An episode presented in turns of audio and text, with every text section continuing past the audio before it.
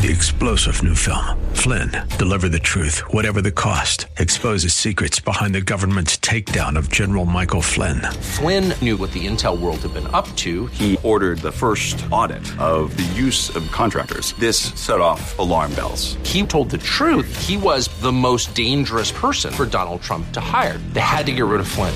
Flynn, deliver the truth, whatever the cost. Available now. Watch it today. Go to salemnow.com. Salemnow.com. And now back to Lifeline with Craig Roberts. I've shared with you before my experiences in India. I always I found it fascinating to go into a Hindu temple for the very first time.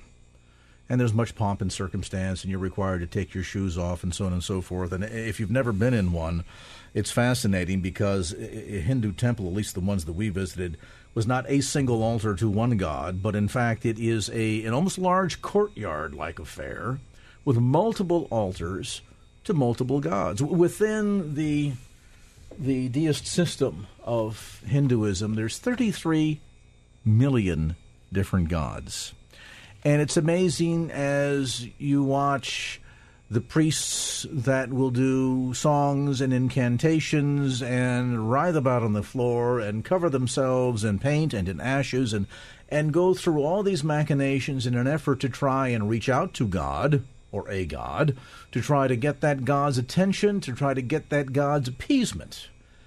And it really is heartbreaking from a Christian perspective to walk through there and see all of this, and you can you can sense about you uh, demonic presence all around, and the depravity of man. And it's heartbreaking because all of this effort that goes forward and try to reach up to God and somehow connect with Him and appease Him. And yet we know from the story of the Bible that in reality, God came down.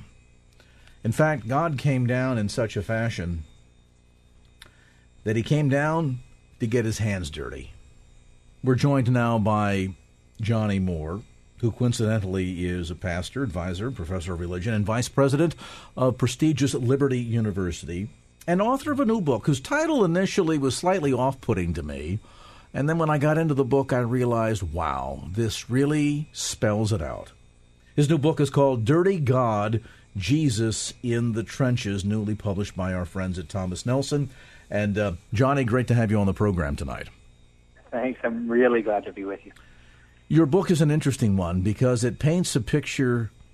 You know, people sometimes talk about cheap grace and so forth. It, it, it paints a picture of the idea that in every respect, really and truly, God God came down, and as he did so, he, he, he rolled up his sleeves and got his hands dirty, didn't he?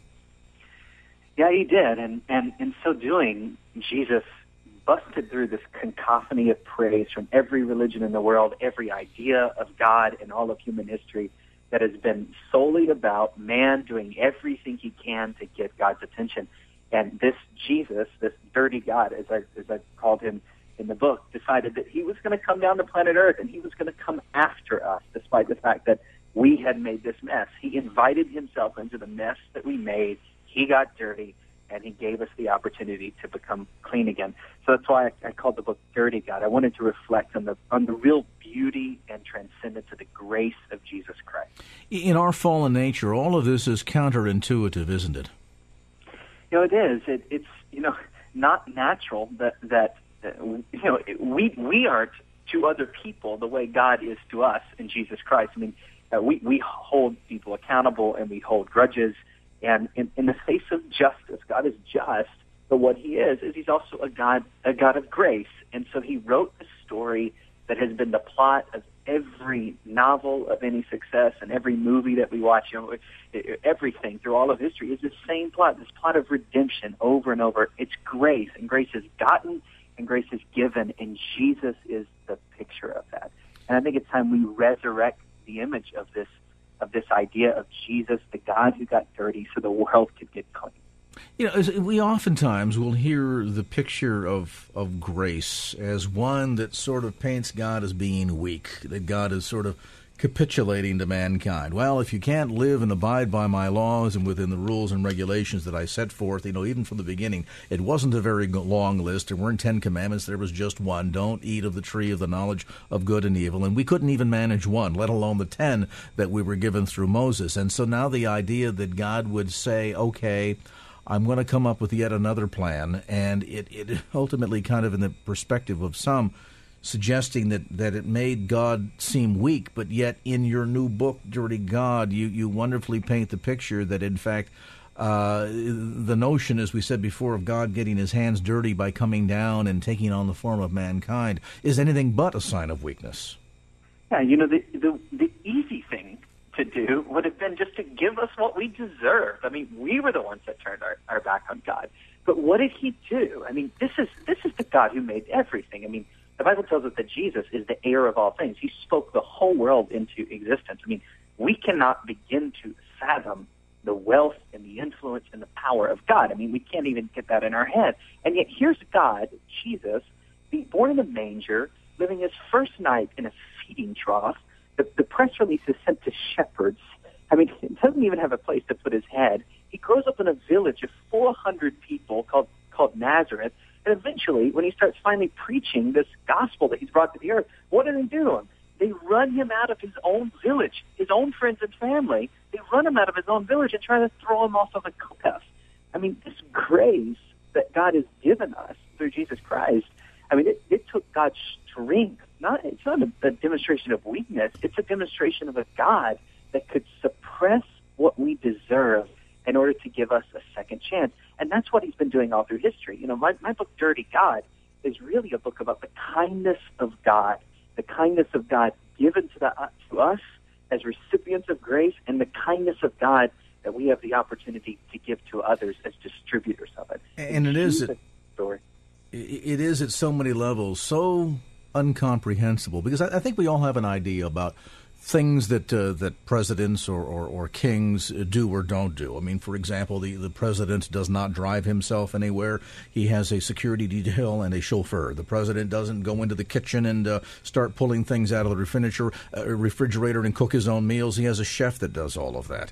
Uh, there are so many things that kings don't do. And yet, all of a sudden, we find this image of the King of Kings coming down and doing things that we would never expect him to do. Yeah, and the people he hung out with. I mean, mm. I think this is one of the most fascinating stories about, about Jesus is that he chose these disciples. I mean, he he chose these people, and you look at their stories. You know, you, you, Peter, who's, who's you know, who speaks before he thinks, and he's rough around the edges. You got doubting Thomas, who's who's you know clearly like a pessimist. You got James and John, and and you got you know, the sons of thunder they called them. You, you've got all of these different personality types. These people are always making mistakes. Jesus gets tired of them eventually and says, "Why are you being so dull? Why don't you just catch up, you know, with me?" And and I think that's part of the the beauty of the story. I mean, Jesus came, and he could have come as as a king. I mean, he could have he could have done it that way. He he could have gone to Jerusalem or Rome, but instead he goes to Bethlehem and Nazareth and Capernaum, and he doesn't pick the best and brightest he picks people that are a lot like us. Mm. And, and I think that's the amazing thing about all of this. I mean, he comes, Jesus arrives in a culture where Greco Roman gods were known for their perfection in their temples. I mean, even their physical physiques were perfect. And Jesus arrives as a God that looks a little more like men, like everyday people, on the chance that everyday people, like the people listening right now, will feel that God cares about them, and he does. That's the image of Jesus, the dirty God.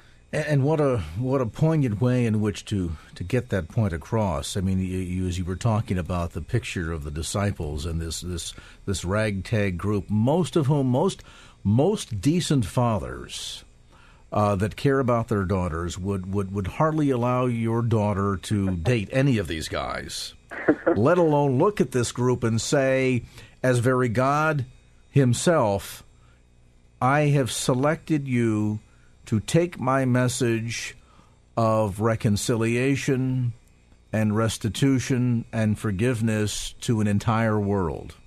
It just defies logic at every level, and I guess it's because at the end it it it, it most necess- necessarily takes every aspect of man out of this equation. I mean, the whole key of grace is this the unmerited favor that God has shown toward us that no man should be able to boast in any of this process. And it really, it really, I guess, at the end of the day, defies our understanding, doesn't it? It, it, it sure does. And what it shows us is that God saw in these disciples, you know, Jesus saw in, in these followers of his what they didn't see in themselves. He didn't see them where they were. He, he saw where they could be, and he he both preserved their personalities, but he also redeemed their personalities. And you see how he used the characteristics of these these people in the in the story of Christianity. You know, when you read it through the Bible. Now, one of the things I really believe the church needs to do is resurrect the the human side of Jesus. You know, we the, the church believes and has believed for for centuries that Jesus was fully God, he was fully divine, and he was fully human. And it's through the human side of Jesus interacting with these people that we understand how grace plays itself out in everyday life. And what we discover very quickly is that the least likely people are the people that God uses in the most profound way in his story of bringing redemption to the earth. I mean, probably the person listening even to our conversation now that feels like they're the person least likely to be used by God to do something is maybe the most likely person because because our God is a God who takes joy in giving grace to people and using them in ways they can't believe. So the doubting apostles, you know, Peter, who denies Jesus three times, ends up becoming the apostle that Jesus allows to preach the Pentecost sermon when thousands of people put their faith in him. So not, not only using not, not not only using the, the least likely individuals, but but just as importantly, and, and I'll have you go into detail on this, Johnnie, after the break to to help illustrate God's willingness to, to literally come down and get his hands dirty, and that is to reach out and touch into the lives of those that even other men would not do. There's a wonderful, I, I mentioned earlier about India, there's a wonderful illustration that you share at the, the start of the book, Dirty God, Jesus in the Trenches, out of India, which parallels the story we see in Mark chapter 1, and we'll get to that aspect of our conversation. With us today, pastor, advisor, professor of religion, vice president of Liberty University. He is Johnnie Moore. We're talking about Dirty God, Jesus in the Trenches, newly published by Thomas Nelson, available at bookstores throughout the Bay Area, as well as through, of course, uh, uh, Amazon.com. You can also get more information on Johnnie's website at Johnnie, J O N N I E, Johnnie Moore, with an E at the end there as well, dot org. Back to more of our conversation in a moment. And now back to Lifeline with Craig Roberts. And back to our conversation. Johnnie Moore is with us tonight. He is author of Dirty God, Jesus in the Trenches, also serves as vice president of Liberty University. You start the book out, and I, and I think it sets up a wonderful illustration um, of the whole scene going on in Mark 1 and 41 and and I think it wonderfully helps us better understand. And, and maybe you can kind of bring this into the modern day, if you would, Johnnie, just how significant it was as Jesus interacted with the leper. You know, we, we don't really understand this in our, our modern time because we, and particularly in the United States, I mean, we don't have these kinds of fear-inducing uh, uh, diseases to the degree that it was in the in the first century. But um, in the first century, I mean, when, when someone had leprosy, when they arrived inside of a town, if they even came into a town, they had to carry a bell with them and they had to ring the bell. They had to announce themselves as a leper. I mean, if you saw a leper at the end of the road, you would go grabbing your kids and run to the other direction. And so can you imagine when Jesus, in this like show-stopping moment, decides that the lepers are the people he cares about. The lepers are the people that he wants to go extend his grace and his mercy to. I mean, Jesus goes and hangs out with lepers. In fact, there's this wonderful story that everybody's all, all heard about where, where, the, uh, where Mary is washing Jesus' feet with her hair. But what people don't realize very often is that story took place in the home of a guy named Simon the leper. And I think this is a wonderful demonstration of the of the attitude that Jesus had when he came down to planet Earth. I mean, he was after those that society had rejected. He was after those that were on the on the fringes of society. It wasn't to the exclusion of others. I mean, he, he came for everyone. But the show-stopping moments in the gospel, if you read them within their cultural context, is when Jesus goes to the people that no one wanted to talk to and no one cared about. Jesus knew what it was like to be rejected. He was rejected because of his message, but he reached to the rejected ones grace and mercy and the gospel. And can you imagine that hopeless leper when finally they were healed by the power of God? I mean, this was an amazing, amazing moment. Uh, It's no wonder Jesus became quickly famous. I mean, he was the God that went and spent time with those that no one cared to spend time with. It was interesting. We we see many images in world religions of men who would be as gods. I don't know what that this is the singular case of a god that would be as a man. I guess it is. I mean, this this, this Jesus story is unique in all, all of religious history. I mean, I, I talk a lot in the book about uh, my my work around the world. I, I, I have degrees in religion. I teach religion. I, I travel quite a bit, and I, I've been to the largest mosque in South Asia, and I've sat in the Dalai Lama's temple in this village he lives in in northwest India. I've I've been to the holiest Hindu and Buddhist places in in, in South Southeast Asia. I've studied all of these religions, and the one story of everyone that's following a different path is they're trying to get God to pay attention to them. They're ringing their bells as they go into the Hindu temples. The Sikhs have their five Ks, and the Muslims have their five pillars, and the Buddhists are meditating, and everyone is trying so hard to get God to pay attention to them. But when God named Jesus came down to planet Earth, he announced one of his names as Emmanuel. It was God with us. And where every other religious idea in history seems to be a long road that leads to a door of good works and trying harder to get God to pay attention to them, the story of Jesus is a door that leads to a long road. The way to Jesus is an easy path because Jesus isn't the God that dropped the ladder, for, the ladder from heaven for us to climb up.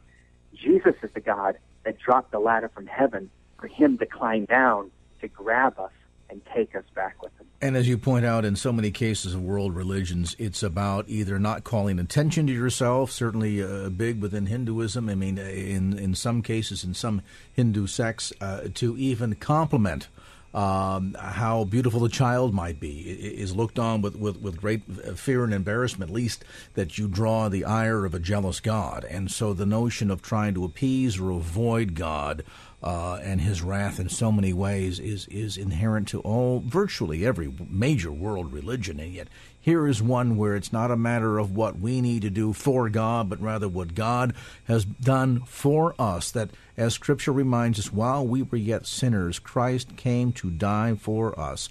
That through that substitutionary work on the cross, we might be able to find forgiveness and reconciliation, and then restoration of a relationship with the very Creator of the universe. It's a fascinating read, and I think one that brings great perspective on this topic. Even though perhaps the title you might go, wait a minute, uh, it is true in many hands. Uh, it's amazing to see that God came down to get his hands dirty. The book called Dirty God Jesus in the Trenches, again, newly published by Thomas Nelson, available through Amazon.com, bookstores around the Bay Area, and of course through Johnnie's website at johnniemore.org. That's J O N N I E M O O R E dot org.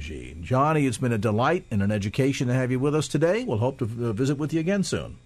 Thanks. My, my pleasure. God bless you. God bless you, brother. There's Johnnie Moore again, Vice President of Liberty University. Dirty God, Jesus in the Trenches. And now back to Lifeline with Craig Roberts. Prayer indeed does change things, as my next guest has found out. He is Dr. David Levy. He practices neurosurgery in Southern California. His articles have been widely published in a variety of neurosurgical journals, and he's an accomplished speaker and a co author of a brand new book entitled Gray Matter. A neurosurgeon discovers the power of prayer one patient at a time. And Dr. Levy, thanks so much for taking time to be with us on the program this evening. It's, it's good to be with you, Craig. Uh, I, I, found your, your book and your observations on the power of prayer very encouraging, particularly in a day and age when there, there's so much being bandied about concerning what's happened with uh, health care in America. I got into an interesting discussion with a friend of mine who's involved in health care, and there have been some discussion about the fact that uh, more and more he's finding uh, both physicians and hospitals referring to the people that come through their doors as clients, to which I took umbrage and said, you know, uh, you may want to let your colleagues know that we patients don't prefer to be referred to as clients because it just seems to kind of reduce us down to nothing more than somebody who helps bring money. And while I understand that's an important part of what needs to be done to, you know, keep the lights on in the hospital and, and to pay, uh, you know, the folks that provide the services that they do to keep us all healthy, nevertheless, it, it was encouraging to see the perspective that you share inside the pages of Gray Matter that there are some doctors out there who, uh, who still want to have a good bedside manner and who, in fact, uh, don't see us as clients but rather as patients. That's absolutely right, Craig. Yeah, there are uh, quite a number of doctors, I think, that, that really got into medicine because they care and they want to see uh, not just uh, uh, the patient necessarily physically get better, although that is our our goal. That's what we are doing this for. But we also want to see all aspects of health. The physical is just one aspect. There's emotional, relational, and spiritual health, and we want to address all of those. We want to see the patient as a whole person.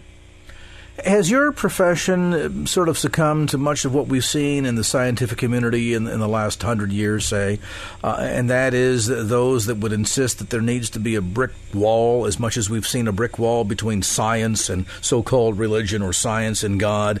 Has there been a trend toward that as well within the medical profession, where you know it's okay if a patient wants to believe in God, but once they enter into the doctor's office, the hospital, the surgery room, uh, we need to leave God outside and never blend the two?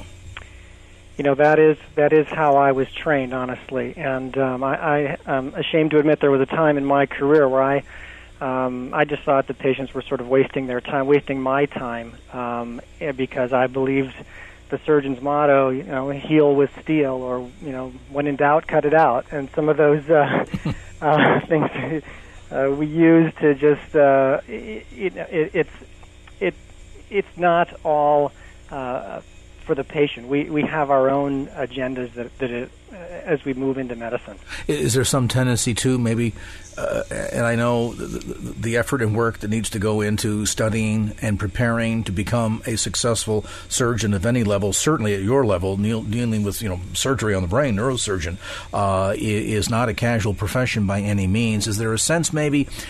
Within some within the medical community that you know why do we want to enter into praying for a patient or praying with a patient prior to a procedure? I'm the doctor. I'm in charge. I'm handling this. Almost sounding as if at a level maybe while not uh, openly recognized almost a subconscious sense of well i'm not going to bring god into this equation because in my operating room i am god.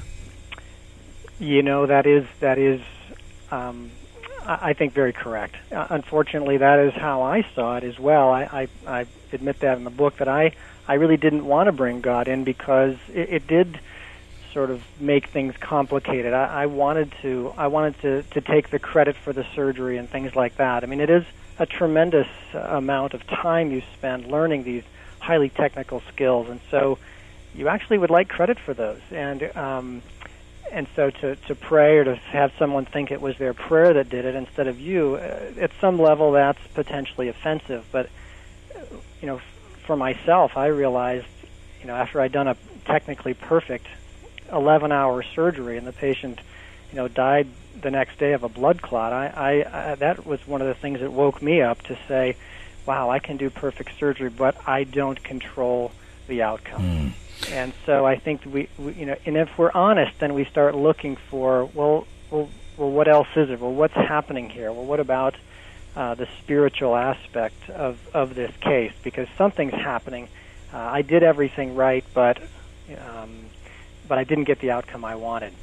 Yeah, there, there there's that having to kind of succumb to the realization that there's something bigger than me behind all of this. And your story is an interesting one because you, as you detail inside the pages of Gray Matter, struggled with this idea of to pray or not to pray and what that would mean and kind of going back and forth. And then, you know, a, a, a wonderful, almost serendipitous chapter out of the book entitled Physician Heal Thyself.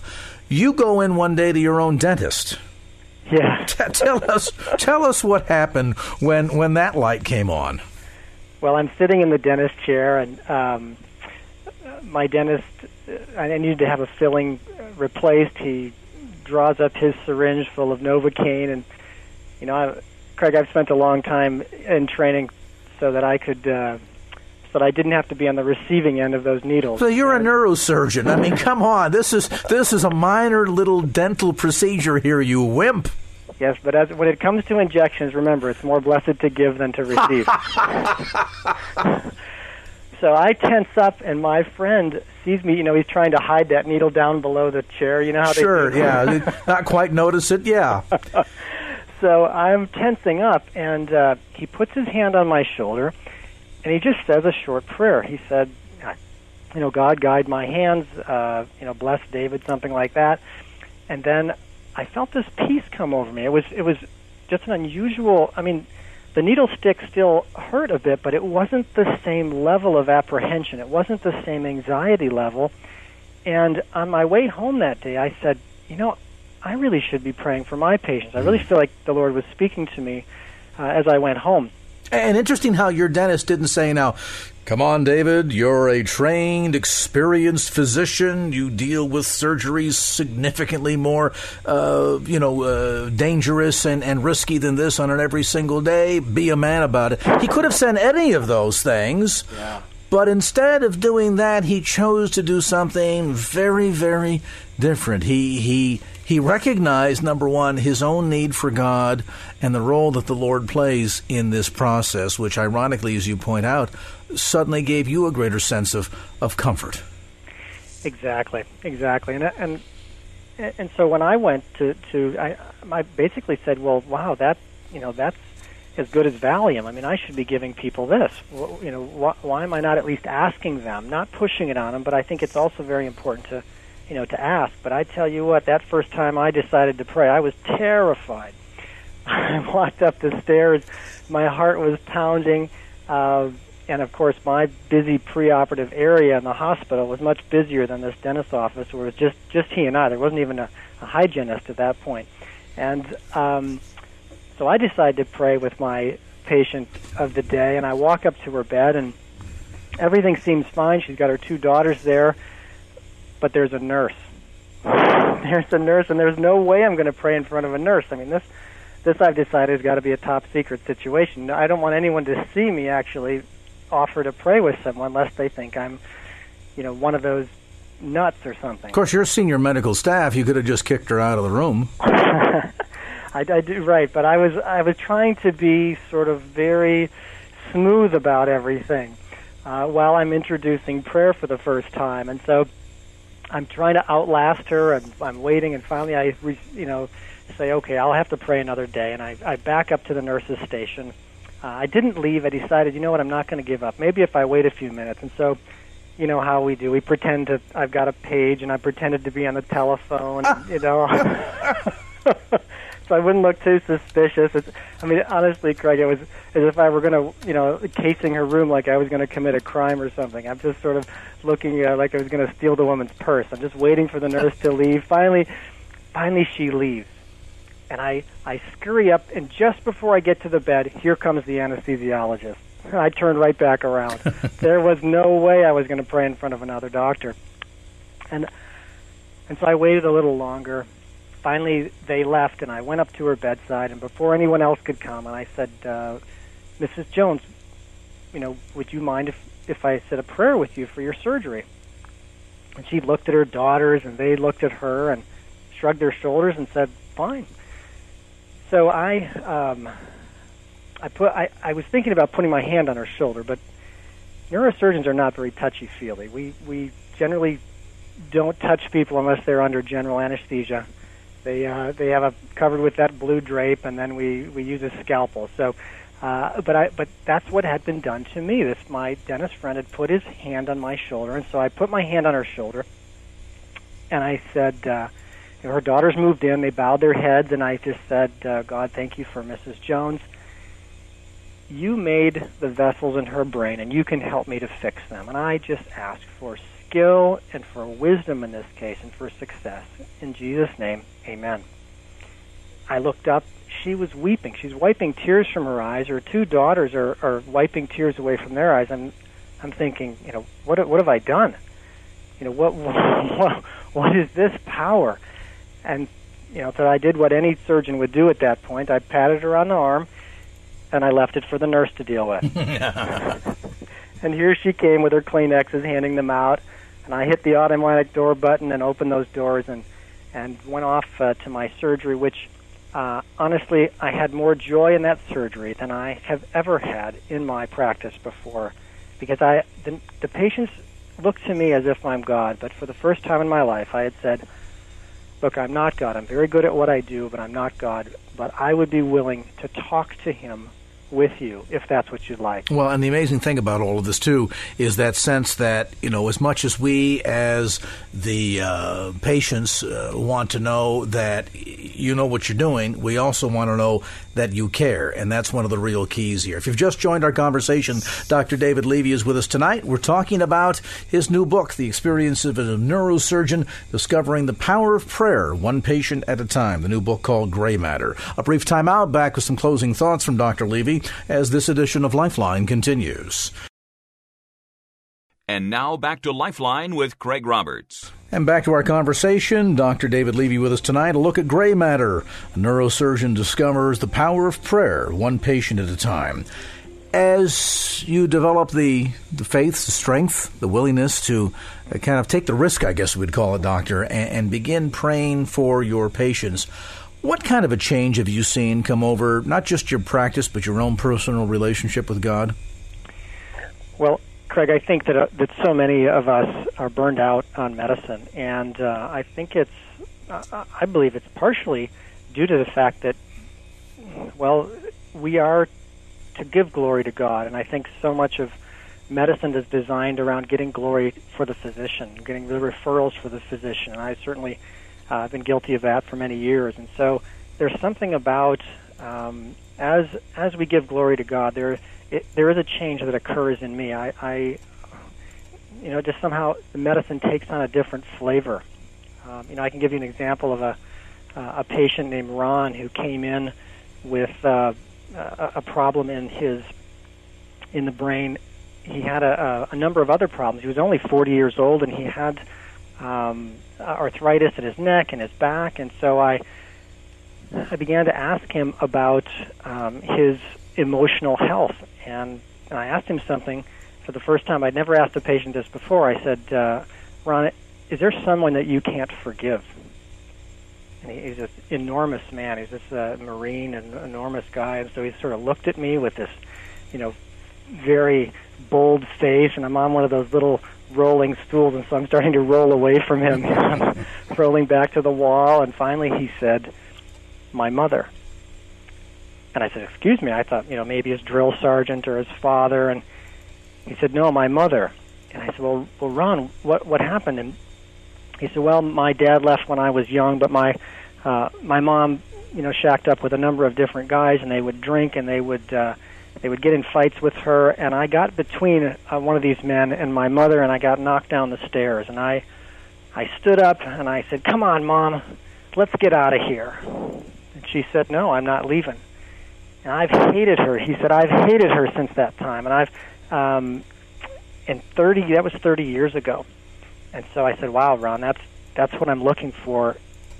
But I'm going to ask you to do something really courageous. I'm going to ask you to forgive her.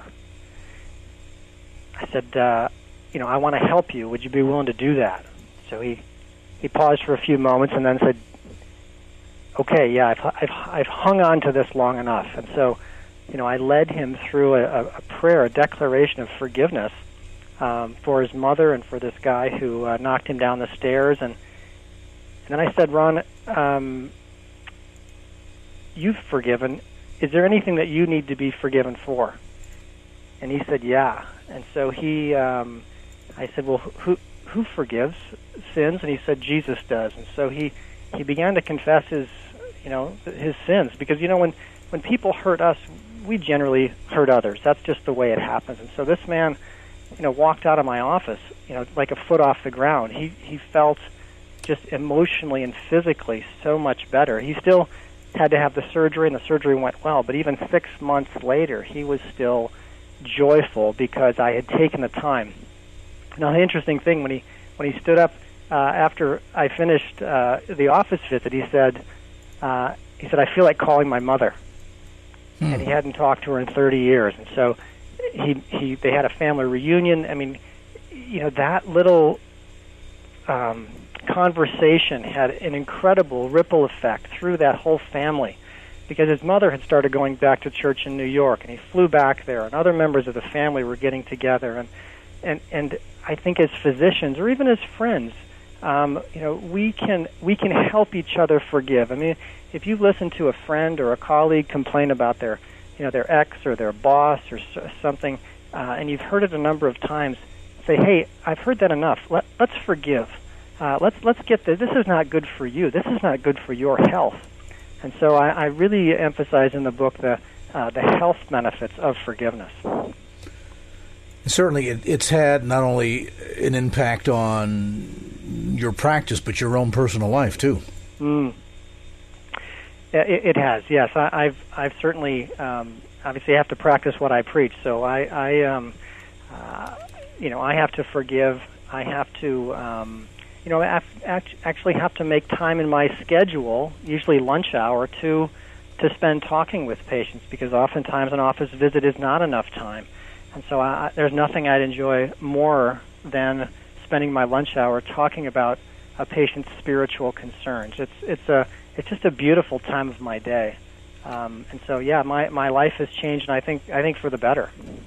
Well, we certainly appreciate you sharing with us tonight, Doctor. I mean, it, it, just, just goes so nicely hand in glove with the topic we had in hour number one this evening of the importance of the church getting involved and impacting the world around us. And what easier, better place to start than to begin incorporating the power of prayer not just in our lives privately, but also publicly as well, as Dr. Levy has done in his own practice. The book Gray Matter, a neurosurgeon discovers the power of prayer one patient at a time. The book published by Tyndale House and available at Christian bookstores throughout the Bay Area, as, as well as through Amazon.com. And uh, once again, our thanks to its author, our guest today, Dr. David Levy.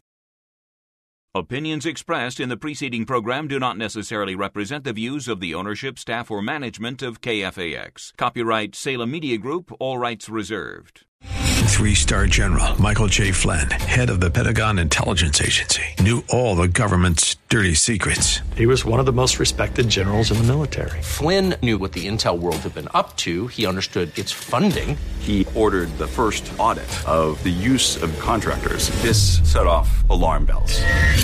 The explosive new documentary, Flynn, Deliver the Truth, Whatever the Cost, uncovers the facts behind this scandal. Flynn told the truth. He was the most dangerous person for Donald Trump to hire. I find out the worst enemy that I'm going to face in my life is right here in America. They took my assessment and they wanted me to change it. And I was like, I'm not changing it. They had to get rid of Flynn with in depth interviews, archival footage, and never before seen personal records of the man behind the headlines. I just felt like I was drowning. Flynn, deliver the truth, whatever the cost. Available now. Watch it today. Go to salemnow.com. Salemnow.com.